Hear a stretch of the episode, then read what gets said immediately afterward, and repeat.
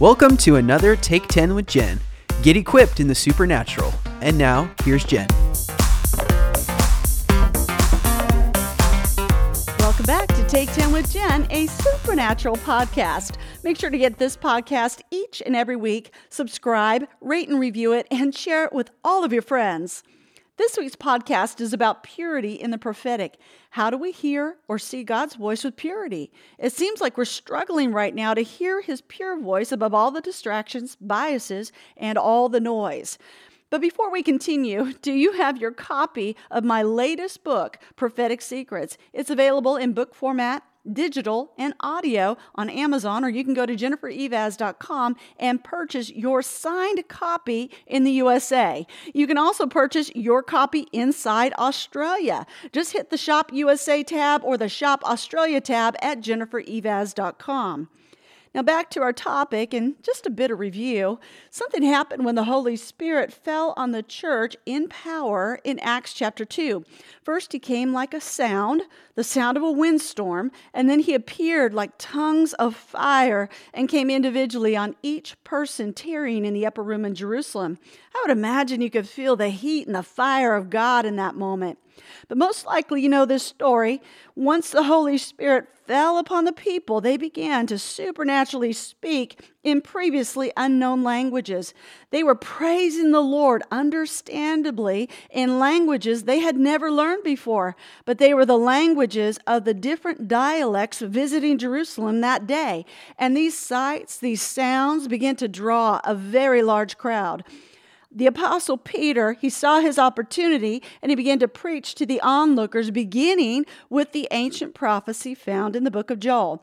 Peter said, And it shall come to pass in the last days, says God, that I will pour out my spirit on all flesh. Your sons and your daughters shall prophesy. Your young men shall see visions. Your old men shall dream dreams. And on my men servants and all my maid servants I will pour out my spirit in those days, and they shall prophesy.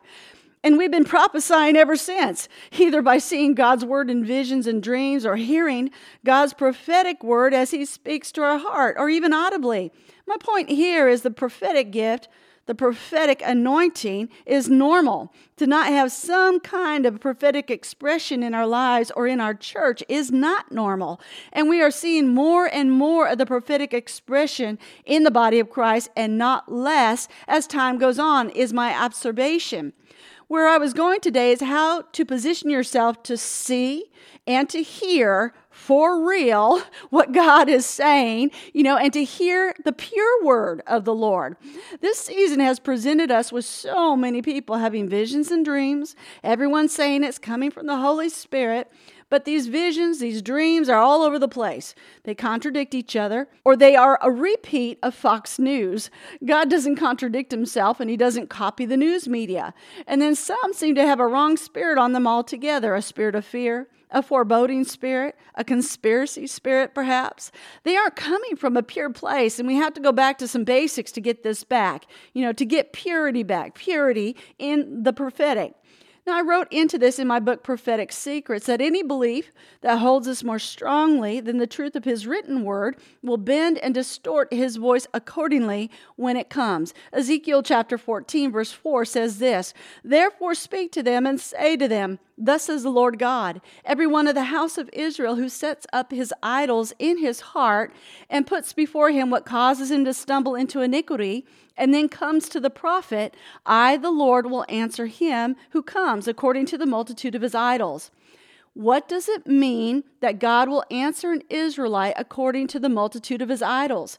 When Ezekiel made reference to idols, he was referring to the vile practices of worshiping other gods in addition to worshiping Yahweh we can envision the wayward Israelite going off somewhere, perhaps to a shrine they have built at home or to a designated temple nearby, and then performing some kind of prayer, offering, or ritual to a false god. No matter where they paid homage to the physical idol, this verse made it clear that the idol ruled them from the altar of their own hearts. As a result, anything that God chose to say to them became shaded, influenced and voiced over by the idol as a result. Most Christians would not dare worship another God in this manner. Still, we all have biases, personal bents, preferences, beliefs. And these preferences, these beliefs, they were never authored by the author, Jesus Christ. For example, God might give you a dream or speak his prophetic word to you about your nation. However, it just so happens you, are mad at something happening in the nation. You are angry at, let's say, abortion, politicians, secular media, the church, or something else. You are genuinely angry at people because of something they've collectively done that's unjust or offended you. Well, in the light of this, I'm always reminded here when God began to call unfaithful, idolatrous Israel back to him through his prophet Hosea. Listen to these words, and I'm in Hosea chapter 2, verse 14, 19, and 20. Therefore, behold, I will allure her, will bring her into the wilderness, and speak comfort to her. I will betroth you to me forever. Yes, I will betroth you to me in righteousness and justice, in loving kindness and mercy. I will betroth you to me in faithfulness, and you shall know the Lord. God, who so loved the world that he sent his only begotten Son, he will speak a powerful word of reconciliation to his church or to a nation's government or to sinful people, calling them back to him and at his discretion. You, on the other hand, are angry. You want justice. You want to see people punished, harmed, hit by lightning, anything, because you're disgusted with it all. You want it to stop, and I get it. We all get it. But our biases, our thinking, our preferences, these are not God's thoughts. Remember, His thoughts are higher than our thoughts, His ways are higher than our ways. It's Isaiah 55, verse 8. And we have to be disciplined to lay down all of our preferences, our opinions, our biases at His feet, at the foot of the cross, to truly hear or see the Lord's voice with purity. Our opinions and preferences are often the idol we hold in our heart. I recall one prophet who predicted during a previous election season a red wave of new representatives in the House. Well, that didn't happen. The opposite happened. And yet, this prophet would not admit the wrong. He claimed this is how the Lord showed it to him and left it right there. You see, this is the problem that I'm addressing over and over about prophets and politics because there are these idols in this arena, and prophets can't see or hear past the voice of the idol in their own heart. And when we are jaded and when we are angry, well, that too is an idol that speaks louder than the voice of God within us. If God prophesies a word of reconciliation, we won't hear it, we won't see it. The idol of personal opinion will see dreams of disaster, visions of judgment, hear the voice of penalty every single time, no matter what God really has to say about it. I'm not saying that God is soft on sin or doesn't ever clearly state the consequences, but we have to always go back to the cross when it comes to the prophetic. I'm going to say that again. We have to go back to the cross when it comes to the prophetic. Jesus died for our sins and is reconciling mankind back to God. The prophetic should do the same. It needs to point people back to Jesus. I'm really unsure about the rest of what's coming out these days. Who does the prophetic word point to? If it's pointing to the prophet and in a sensationalistic way, it has the wrong spirit on it. There's an idol at work here somewhere.